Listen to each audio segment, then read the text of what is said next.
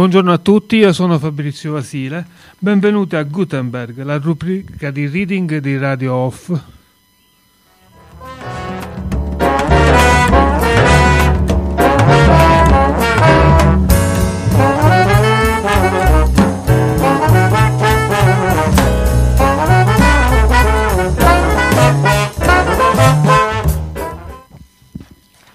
Il reading di oggi, dal titolo Voci Nere, è tratto dalle autobiografie di quattro musicisti neri americani, i jazzisti Billie Holiday, Charles Mingus, Miles Davis e il rapper Ice-T. Le storie che ci raccontano parlano non solo di musica, naturalmente, ma anche della loro condizione di neri nella società americana, di intolleranza, segregazione, droga, ma anche di amore e grandi amicizie, ognuno secondo le proprie indole e sensibilità. Temi eh, già abbondantemente dibattuti attraverso saggi, approfondimenti, ma noi vogliamo oggi utilizzare un approccio diverso, cioè quello della narrativa. I nostri protagonisti mostrano, attraverso gli episodi della propria vita, un quadro vivo della situazione dei neri americani, attraversando tempora- temporalmente gran parte del Novecento. La cantante Billie Holiday, nel suo, nella sua autobiografia La signora canta i blues, racconta la sua vita di ragazza nata poverissima, costretta ai lavori più umili, vittima della droga, dell'alcol e dell'intolleranza, che denuncia senza una vera ribellione, piuttosto con toni dolenti e con l'eterno sogno di un futuro migliore. Completamente diverso è l'approccio, l'approccio di Charles Mingus, grande contrabbassista, leader di gruppi storici del jazz, che nel suo libro Peggio di un bastardo dichiara apertamente la sua duplice indole, generosa da un lato e prepotente dall'altro. E il terzo protagonista è Miles Davis, a differenza di Billie Holiday, nasce da una famiglia benestante che abbandona giovanissimo per suonare la tromba, diventando uno dei grandi del jazz. Partito dal bebop, Davis evolve la propria musica senza porsi confini, arrivando al suono elettrico e elettronico, lanciando giovani musicisti che diventeranno a loro volta grandi. La sua autobiografia si chiama semplicemente Miles e racconta la sua lunga carriera costellata di amori, intolleranza razziale, due discese nel pre- precipizio della droga, una volontà di ferro, un genio sempre in moto. La lunghissima carriera di Miles Davis ci accompagna negli ultimi decenni del secolo a incontrare Ice-T, nome d'arte di un rapper di successo. La sua voce, che sentiremo, è la più radicale di tutti. La sua autobiografia si intitola L'opinione di Ice e nelle sue parole, nelle sue pagine, Ice trasforma in maniera provocatoria i punti deboli dei neri in armi spianate contro il bianco, inteso questa volta esplicitamente come nemico.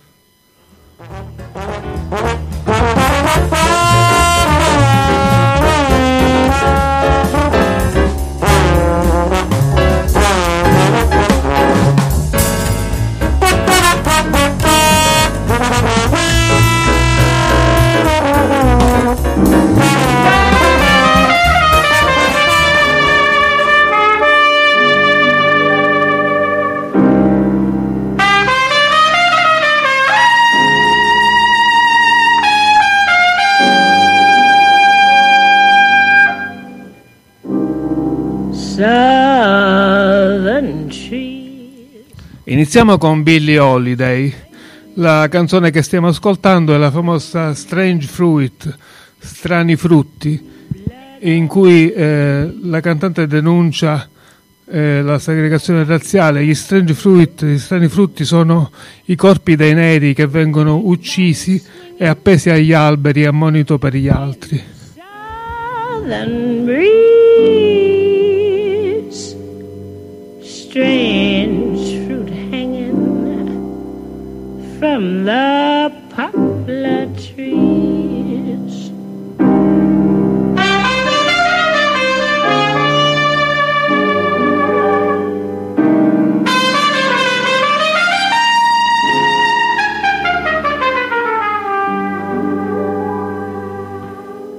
Pastoral scene of the gallant south bulging eyes and the twisted mouth scent of magnolia, sweet and fresh. Then the sudden smell of burning flesh. Here is a fruit for the crows to pluck, for the rain together, for the wind to suck, for the sun to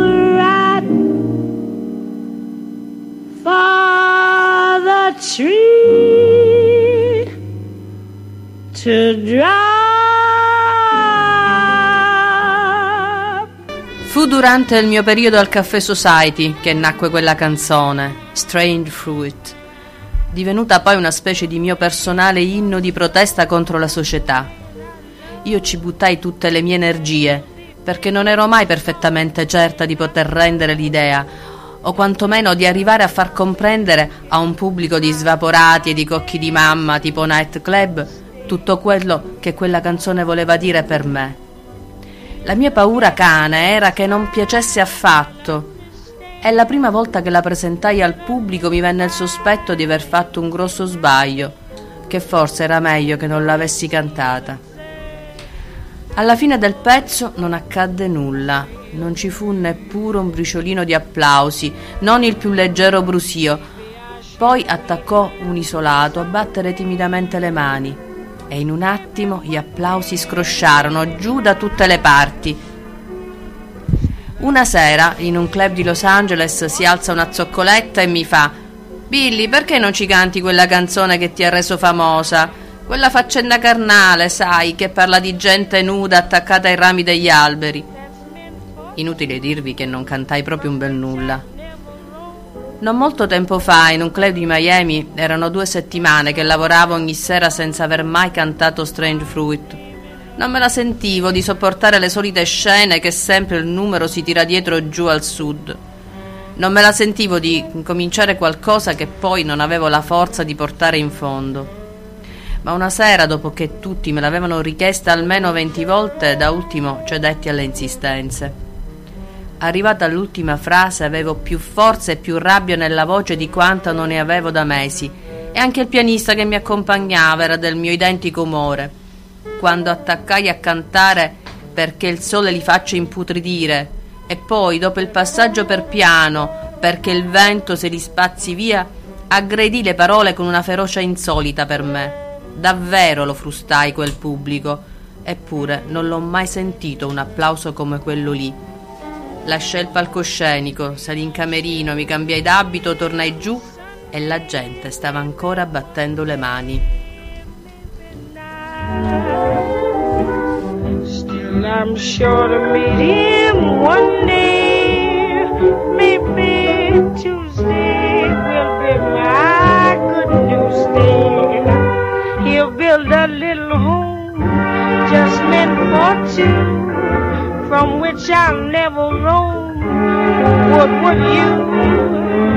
And so all else above. I'm dreaming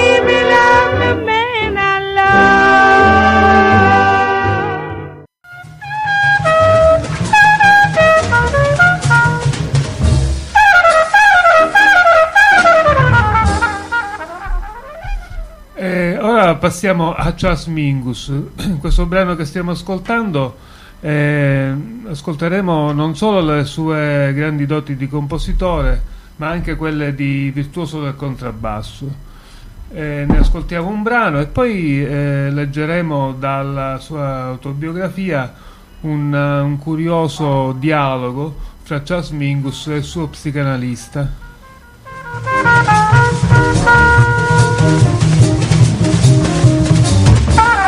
Música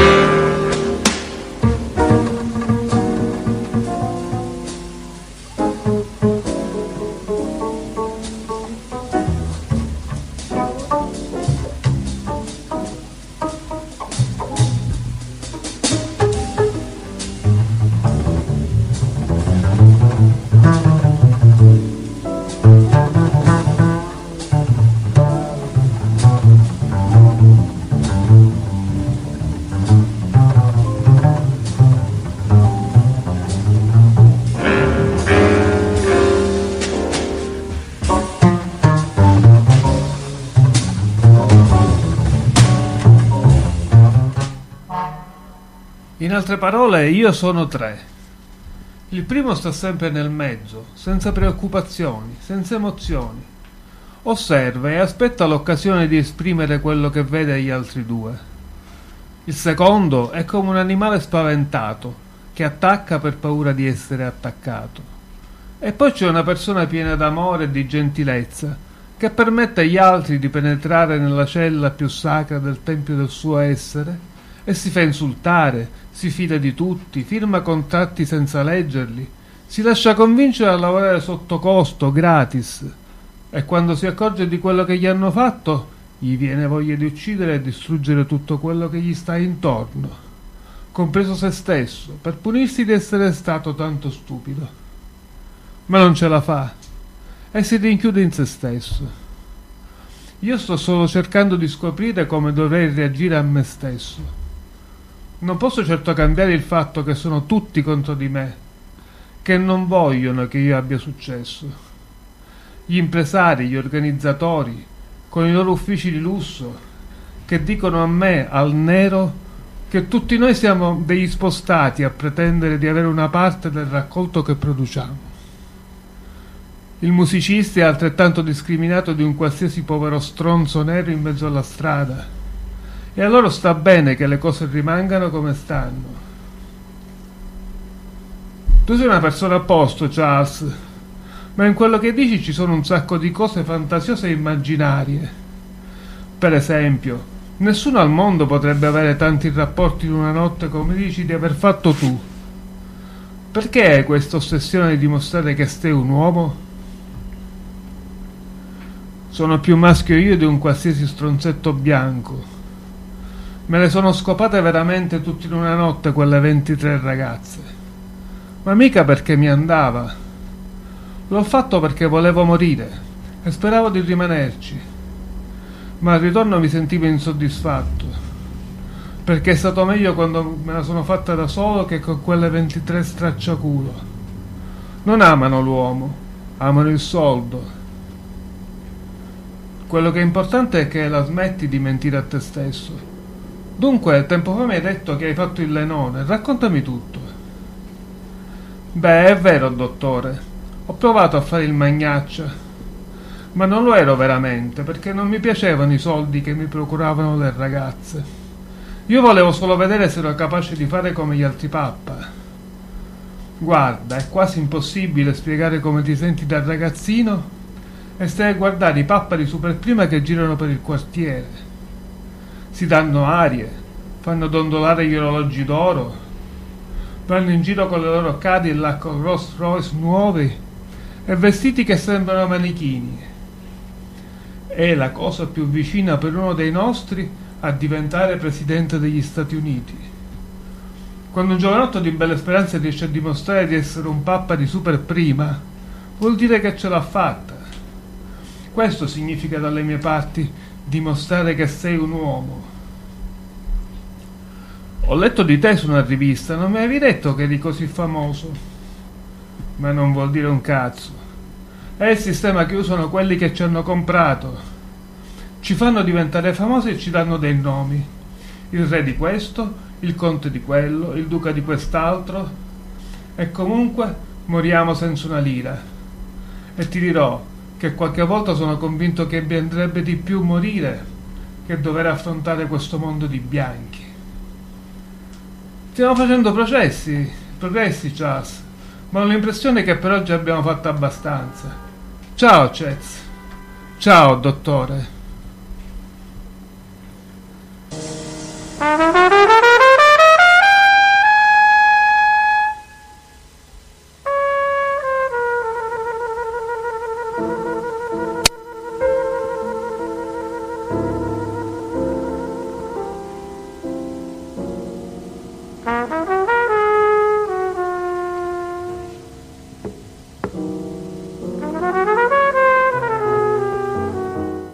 Siamo passati a Miles Davis. Il brano che stiamo ascoltando è la famosa Round Midnight, un classico del bebop suonato da tantissimi musicisti.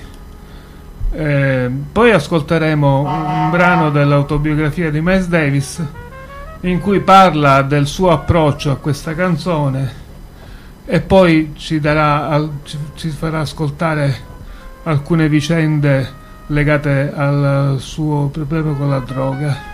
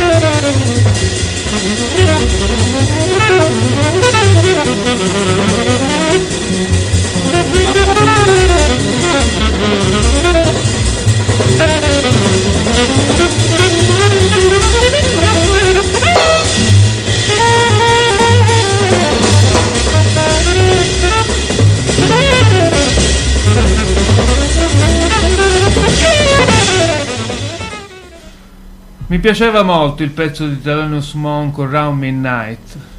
Volevo imparare a suonarlo e ogni sera gli chiedevo come ero andato. Monk, come l'ho suonato? E lui diceva tutto serio, non l'hai suonato bene. La sera successiva la stessa cosa e poi ancora e ancora e ancora e così per un bel po' di tempo. Non si suona così, diceva con un'espressione cattiva, esasperato sul viso. Poi una sera glielo domandai ancora e lui rispose: Sì, si suona così. Cazzo, mi rese felicissimo, più felice di un maiale nella merda. Avevo trovato quel suono. Era uno dei più difficili. Round Midnight era veramente difficile perché c'era una melodia molto complessa e si doveva riuscire a tenerla insieme. Bisognava suonarlo in modo da poter sentire gli accordi di base e i cambi e allo stesso tempo le note, a- le note alte. Erano di quei pezzi che si devono sentire. Monk era veramente un musicista serio. Quando lo conobbi era quasi sempre fatto come un cammello, fuori di Dexedrina. Almeno così si diceva ma quando mi faceva di insegnante, e lo fece per molto, non si faceva così spesso. Era grosso e forte, alto più di un metro e novanta, e pesava oltre 90 chili. Non si faceva mettere i piedi in testa da nessuno.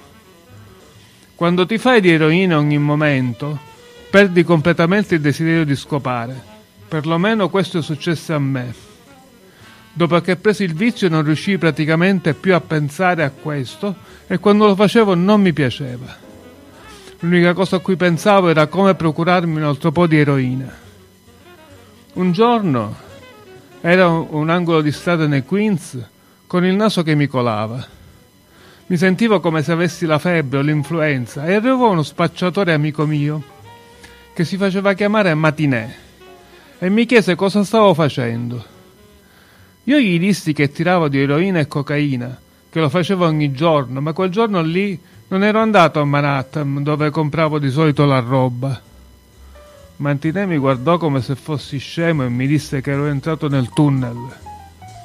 Come nel tunnel? dissi. E Mantinè mi disse: Ti cola il naso? Hai i brividi? Sei debole? Bello mio, sei entrato nel tunnel. Continuai a sniffare. Ma quando vidi di nuovo Mattinè lui mi disse Miles, non buttare tutti questi soldi per rimediare roba da sniffare, perché continuerai a stare male. Sparatele in vena e ti sentirai molto meglio. E questo fu l'inizio di quattro anni da incubo.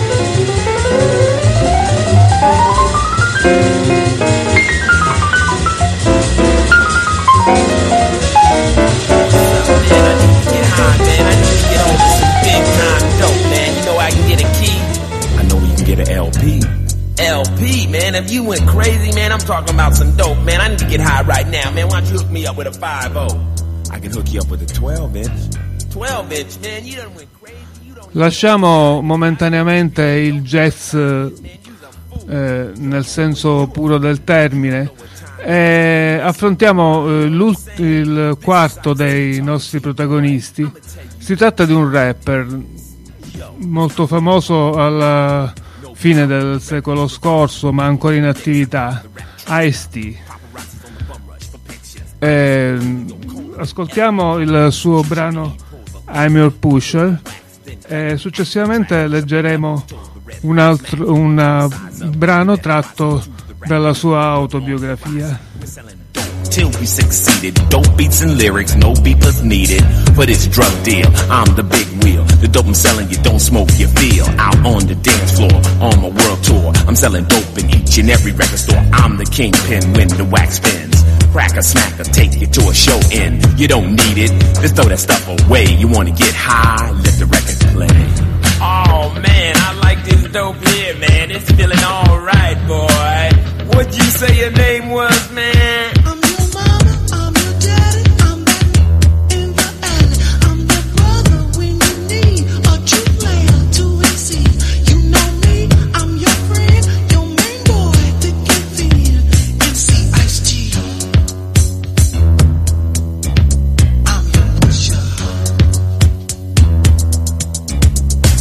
You're loving this drug as it's coming out your speakers. Bass through the bottles, highs through the tweeters. But this bass, you don't need a pipe, just a tempo to keep you hyped. Grooving like I see you doing.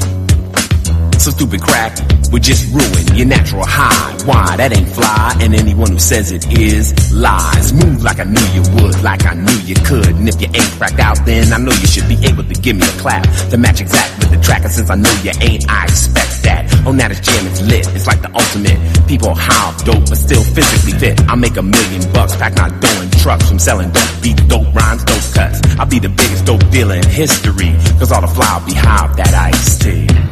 Oh man, you ain't never lied, man. This dope is alright, man. I got to get back with you, man. Let me get your number, man.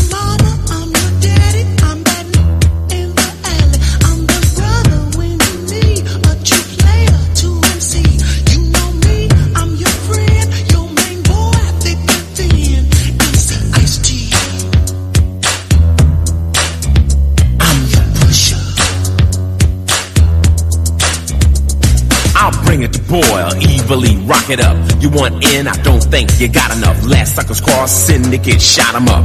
Cops found them in the lake, bottom up. I don't play when it comes to my dope.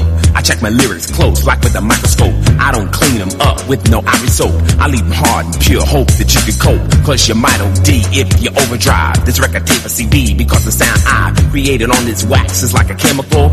And the knowledge I give makes me invincible. Word up, my brother, got me high as a kite. I feel good tonight. Ice T, man, you alright.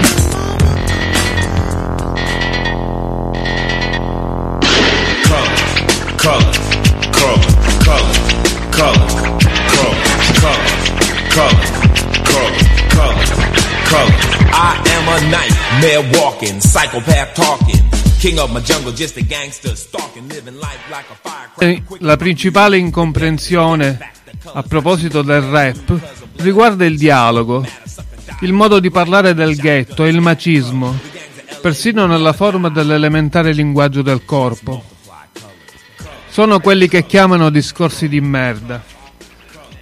Dai racconti sporchi di Stagolì nell'Ottocento fino a H. Rap Brown negli anni 60, gran parte del rap non è che spacconeria negra al 100%. Troppi sono coloro che prendono sul serio i discorsi di merda perché non hanno punti di riferimento. Nel ghetto un negro ti dirà prendo il mio uccello e lo faccio girare tre volte attorno a questa stanza e mi chiavo la tua mamma. Ora, è certo che quel tale non può far girare tre volte il suo cazzo attorno alla stanza, probabilmente non ha nessuna intenzione di scopare la tua mamma, ma è così che si esprime parlando con un altro fratello. È un gergo da negri, è macismo, e non significa un bel niente. Quando ho cominciato con il rap, ho imparato assai presto che i discorsi politici non bastavano a catturare l'attenzione. Ma se attaccavo con una storiella sporca, allora sì che il pubblico prestava orecchio. Non è certo una grande rivelazione. Del sesso ci si serve abbondantemente in pubblicità e i media lo usano per trattenere gli spettatori fino al termine della trasmissione. Se annunciano ragazze in bikini all'inizio del notiziario, li tengono davanti allo schermo per mezz'ora finché mostrano la carne. I media sono i peggiori trasgressori perché quando dicono Oh, guarda un po', ma è spaventoso. Ciò che in realtà ti dicono è guarda questo, guarda questo, guarda questo. Dappertutto il sesso viene usato per indurre la gente a uscire di casa e sborsare 7,50 dollari per vedere un film. Con il rap impari ben presto il trucco di catturare l'attenzione degli spettatori con il sesso, perché vogliono sapere quello che accadrà alla fine della canzone. Vogliono vedere fino a che punto mi spingerò. Se salissi sul palco e dicessi sì, mi stavo sbafando questa ragazza ieri sera, tutta la sala direbbe oh oh merda, questo figlio di buona donna ha fegato. Catturerei l'attenzione di tutti e loro vorrebbero sapere se sono capace di andare oltre, fino a che punto. I rapper che catturano l'attenzione del pubblico o sono degli spacconi o sono dei bugiardi e gran parte delle loro storie sono menzogne, perché se i rapper facessero tutto quello di cui parlano non avrebbero più l'uccello. Il rap è semplicemente qualcosa che assorbi crescendo nel ghetto. Io metto in rap la mia vita e lo faccio nella maniera più dura e più provocatoria. Quello che dico corrisponde alla realtà. È così che va il mondo da cui provengo. È così che parlo e vivo. Non potrei essere diverso.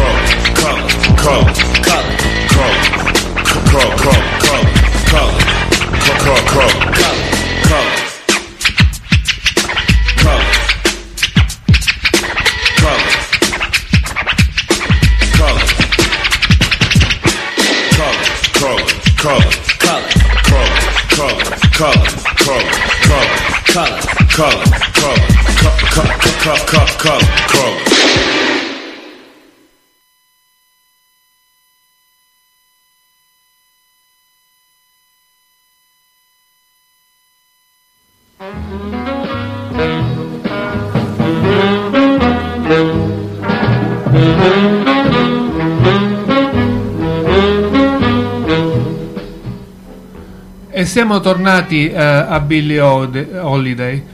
Faremo al- un'altra carrellata con i nostri quattro protagonisti. Eh, Billie Holiday, quest- mm, dopo aver sentito un po' della di Fine and Mellow, eh, le- ascolteremo un brano dalla eh, sua autobiografia in cui Billie Holiday esprime un desiderio, un sogno represso.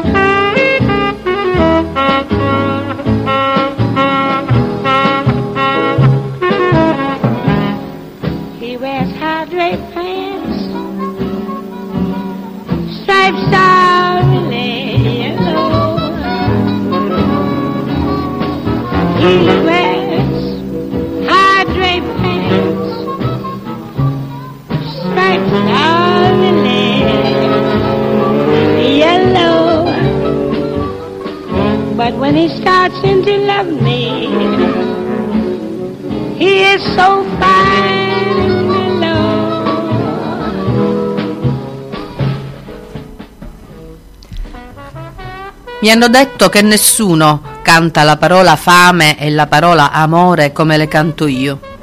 Forse è perché so cosa hanno voluto dire queste parole per me e quanto mi sono costate. Tutte le Cadillac e i visoni di questo mondo, e io ne ho avuto un bel po', non possono ripagarmi e nemmeno farmi dimenticare. Tutto quel che ho imparato in tutti questi posti da tutta questa gente si può riassumere in quelle due parole. Nella vita, per prima cosa devi avere da mangiare e un po' d'amore. Dopo uno può anche mettersi a sentire le prediche. Tutto quello che sono e tutto quello che voglio dalla vita parte tutto da questo punto. Tutta la vita ho lottato per riuscire a cantare quello che volevo e cantarlo come volevo io. Prima di crepare voglio avere un locale dove nessuno possa dirmi quando cominciare e a che ora andare. Voglio essere libera di andarci alle 9 di sera oppure alle 4 di mattina e cantare 49 canzoni o una sola. E potrei saltar fuori tutto a un tratto e fermare l'orchestra a metà numero e cantare quello che mi viene in mente di cantare. Ma questo posto dovrebbe essere un posto dove i miei amici possano venire a distendersi, a divertirsi, dormire se gli piace di dormire, mangiare se gli piace di mangiare. Anche se certa gente la pensa al contrario, un cantante non è un sassofono. Se il suono ha qualcosa che non va, non puoi andare fuori e comprarti un bocchino nuovo e adattartelo a modino. Un cantante è soltanto una voce e la voce dipende in tutto e per tutto dal corpo che ti ha dato il Padre Eterno. Quando arrivi sulla scena e apri la bocca, non sai mai quel che capita. Un mal di denti non me lo posso permettere, i nervi nemmeno. Non posso vomitare né avere il mal di stomaco, non posso beccarmi l'influenza né il mal di gola. Io non devo fare altro che presentarmi sulla scena ed essere carina e cantare bene e sorridere e farlo il meglio possibile. Perché? Perché sono Billie Holiday e ho un passato e come si dice da noi, perché ho la scimmia sulle spalle.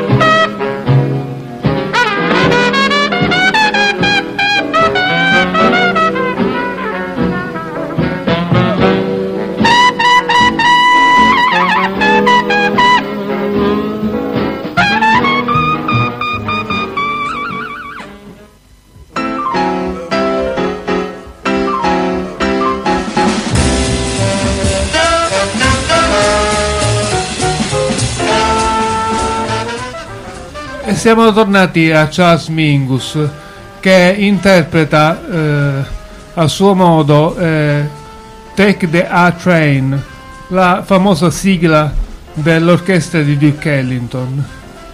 Ne ascoltiamo un po' e poi ascolteremo un altro brano della sua autobiografia in cui lui parla di Duke Ellington, naturalmente un faro per lui, un, un esempio irraggiungibile ma con il quale dal punto di vista umano ha avuto anche qualche problema.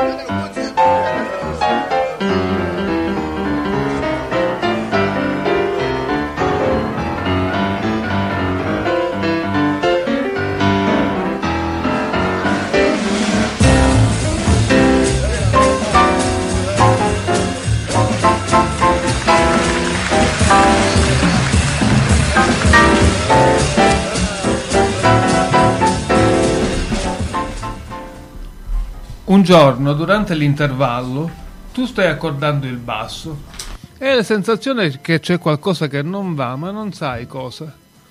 Mentre stai infilando il fodero, il rosso si avvicina e ti dice: eh, Charlie, mi dispiace dirtelo, ma per questo show devo trovare un altro bassista. Cosa dici? Chiedi il nome del bassista, naturalmente. Lui te lo dice. Il bassista è bianco. Allora cosa fai? Lo insulti? Probabilmente. Non ti ricorda cosa hai detto. Lui si allontana velocemente. Quella sera non viene al club e manda a dire che è malato. Così pianti il trio. La televisione in quell'epoca era fatta così. Avevano degli inserzionisti che si preoccupavano del mercato del sud e integrare era tabù. Sì, ci sono certe cose che in questa vita non piace parlare a nessuno, a nessun bianco, cioè. E allora che fai dopo? Trovi un lavoro con Duke Ellington in persona. Lui è l'eroe e questa è una banda che tu non abbandoni. Ma questa volta ti si chiede di andartene a causa di un incidente con un trombonista e arrangiatore portoricano chiamato Juan Tisol. Tisol vuole che tu suoni un solo che ha scritto in cui devi usare l'arco. Tu porti il solo all'ottava sopra in cui il suono del basso non è troppo fangoso.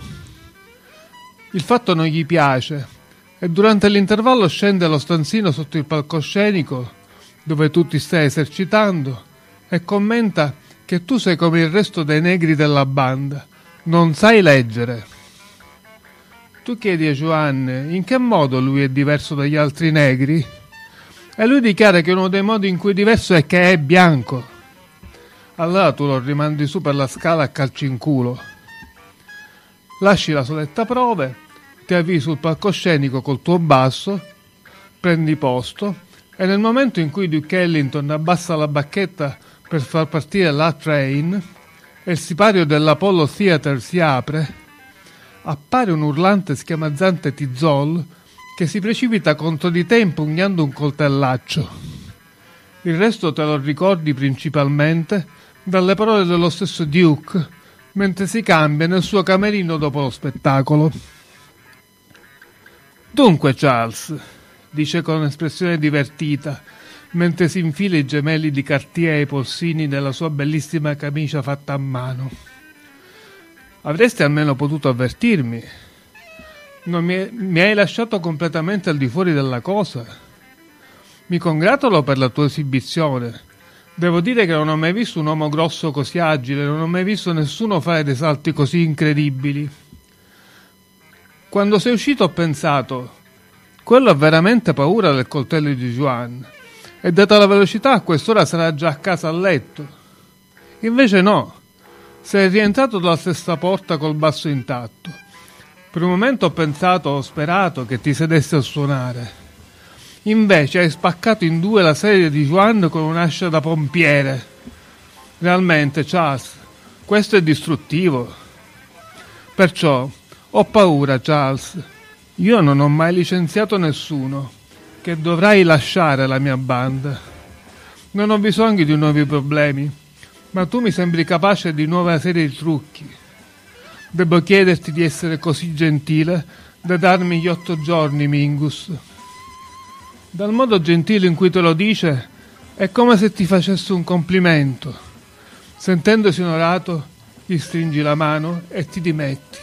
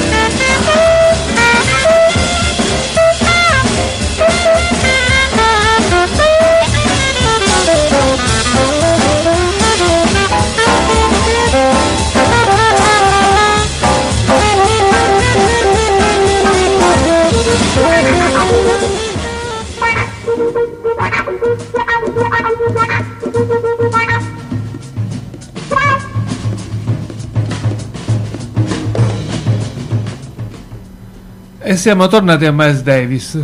Come avete sentito dalle prime note di questo brano, un Miles Davis molto differente da quello che abbiamo sentito nella prima sequenza. Miles Davis eh, ha compiuto un percorso di creatività e di eh, sperimentazione eh, che lo ha portato anche alla musica elettrica ed elettronica, eh, facendo eh, esordire nei suoi gruppi eh, gente che sarebbe diventata grandi musicisti come Kay Jarrett per esempio. Sua- il suo concetto è che la musica non deve avere etichette né confini. La musica buona è buona e basta.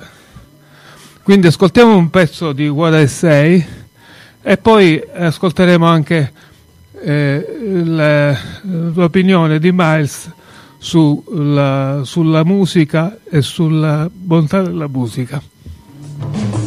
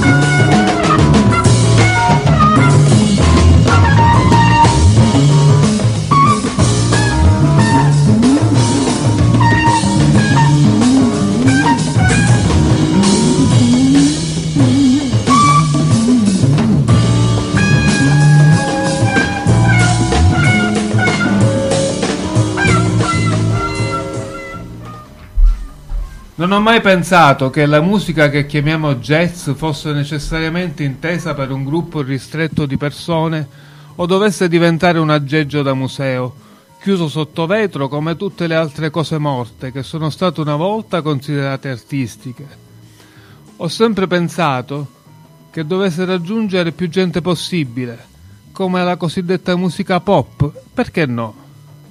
Ho sempre pensato che la musica non ha confini, non ha limiti nella sua crescita e nella sua direzione, non deve avere nessun tipo di limitazione della creatività. La buona musica è buona, non importa di che musica si tratti. ho sempre odiato le categorie.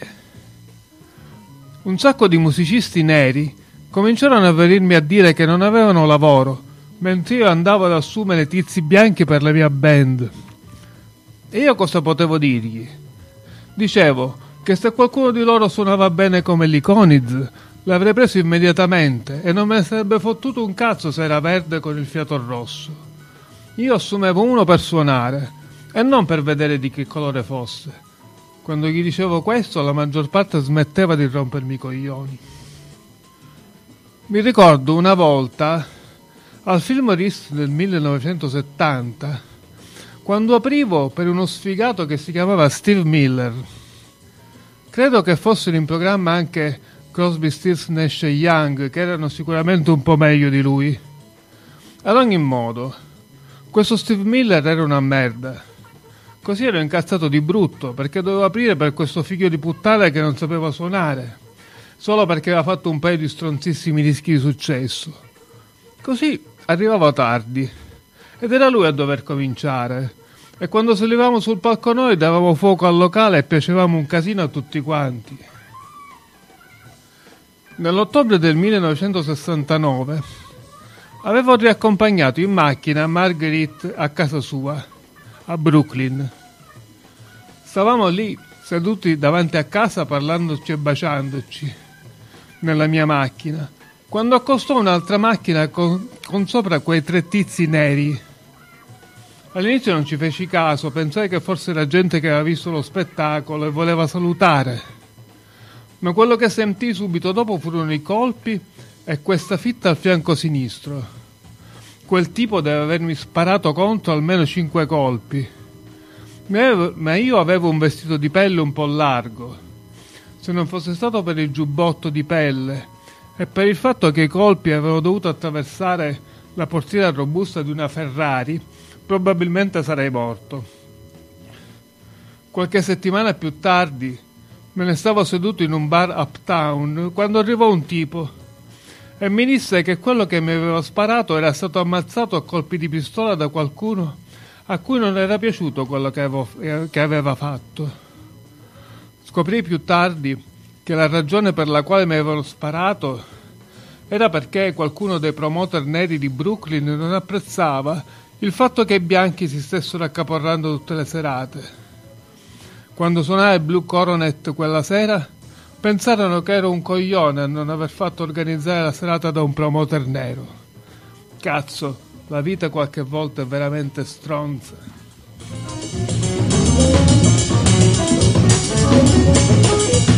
I'm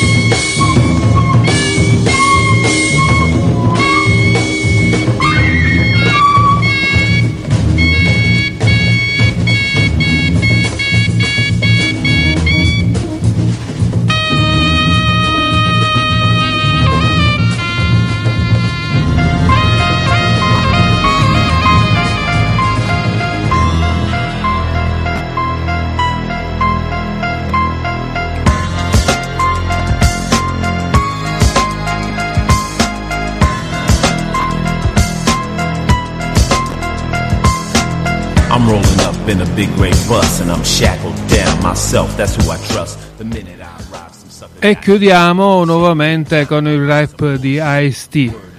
Il brano che stiamo ascoltando si chiama The Tower, su- eh, poi eh, eh, seguirà Original Gangster, sul quale faremo un'altra lettura sue, eh, dalla sua bi- autobiografia, in cui eh, ascolteremo il suo rapporto con i movimenti eh, politici di rivolta dei neri del ghetto.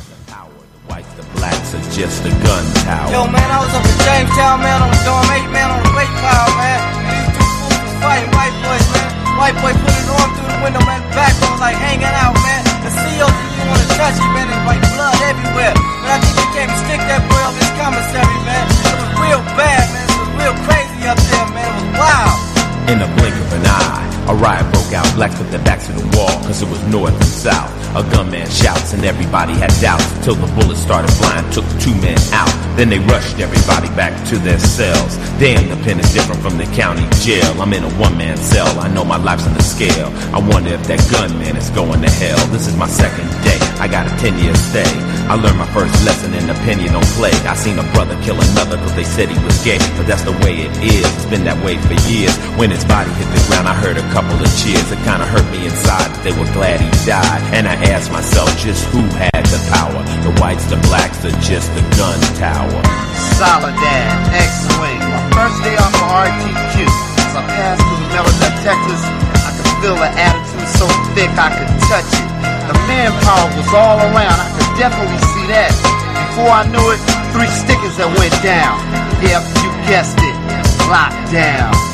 You see, the whites got a thing they call white pride. The blacks got the muscle, Mexicans got the knives. You better be wise, you wanna stay alive. Go toe to toe with a sucker, no matter what size. A fool tried to sweat me, acting like it was hard. I stuck him twice in the neck and left him dead on the yard. It was smooth how I did it, cause nobody could see. With my jacket on my arm and my knife on the side of me, bam, bam, it was over. Another fool bites the dust. I went crazy in the pen with nobody to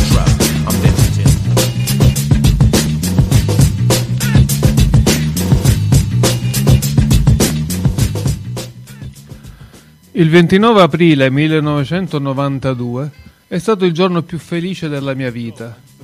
Sono fiero del fatto che la gente abbia piantato un casino della malora quando i quattro poliziotti che avevano picchiato Rodney King sono stati dichiarati innocenti a Simi Valley. Chiunque affermi che quella sommossa era frutto di ignoranza è il più stupido figlio di puttana del mondo. La rabbia è la scintilla che provoca l'incendio, ma una volta che le fiamme si alzano, a prevalere è la povertà. La linea di confine era che la gente stava in bolletta. La stampa si è subito buttata a proclamare: Beh, non hanno fatto altro che darsi al saccheggio.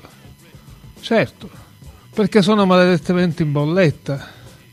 Guardano i grandi magazzini, per esempio i Good Guys, come se fossero il sistema. E il sistema ne è il proprietario. Quelli dicono: Paga, figlio di Troia.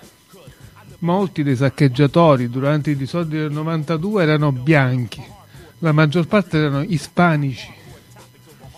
Quando sono scoppiate le sommosse, quelli di Channel 11 si sono subito precipitati da me. E il telecronista mi ha detto: Ice, ferma le sommosse. Fermare le sommosse? Ma chi cazzo sono io? Una delle cose che sono certo di non fare è credere per un istante che qualcuno mi ritenga qualcosa di speciale.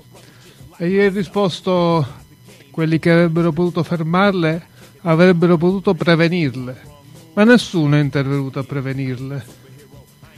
Hanno cominciato a registrare e io ho detto: Vedete, mi secca rinfacciarvi che avevo detto che sarebbe accaduto, ma mi fa male vedere il mio quartiere che va per aria a quel modo perché è lì che sono cresciuto. Ma in tutta sincerità devo dire che se non avessi tutto questo denaro in tasca e non fossi chi sono, anch'io sarei con loro. Se ci sarà un'altra sollevazione, statevene nei vostri rifugi antiatomici con i cibi scatola e armatevi, perché sarà un po' tardi per venire da me, sfoggiando una t-shirt del Pu- Public Enemy e parlando di uguaglianza. Sarà quello che chiamano il giorno del giudizio. E a questo punto a darsi da fare sarà soprattutto la gente nera, perché sono i più incazzati. E se non avete un rifugio antiatomico, chiudetevi in casa. E se volete davvero dare una mano alla causa, sparate al primo figlio di puttana che vi ha insegnato l'odio. Ci sono figli di Troia talmente ignoranti da affermare che la gente voleva una sommossa, una scusa per saccheggiare, stronzate, volevano giustizia. Si sono detti, ok, c'è qui la videocassetta, abbiamo individu- individuato i piedi piatti, sbatteteli in galera. Così doveva essere. E quando così non è stato, la merda è finita nel ventilatore e la gente ha tirato logiche conseguenze. Per dirla con Eldridge Clever, se non avremo la nostra dignità, questo paese sarà raso al suolo. Ed è quello che vogliamo. La gente vuole semplicemente essere trattata sul piede d'uguaglianza o ammazzeremo qualcuno. Last week in a crack war, hostages tied up and shot in a liquor store. Nobody gives a fuck.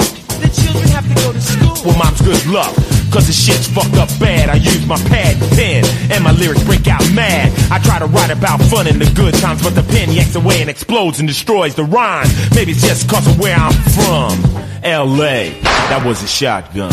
OG, original gangster. OG, original gangster. OG, original gangster. OG, original gangster.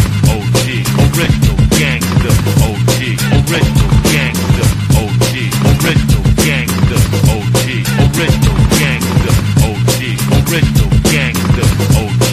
original gangster. OG, original gangster. OG, original gangster.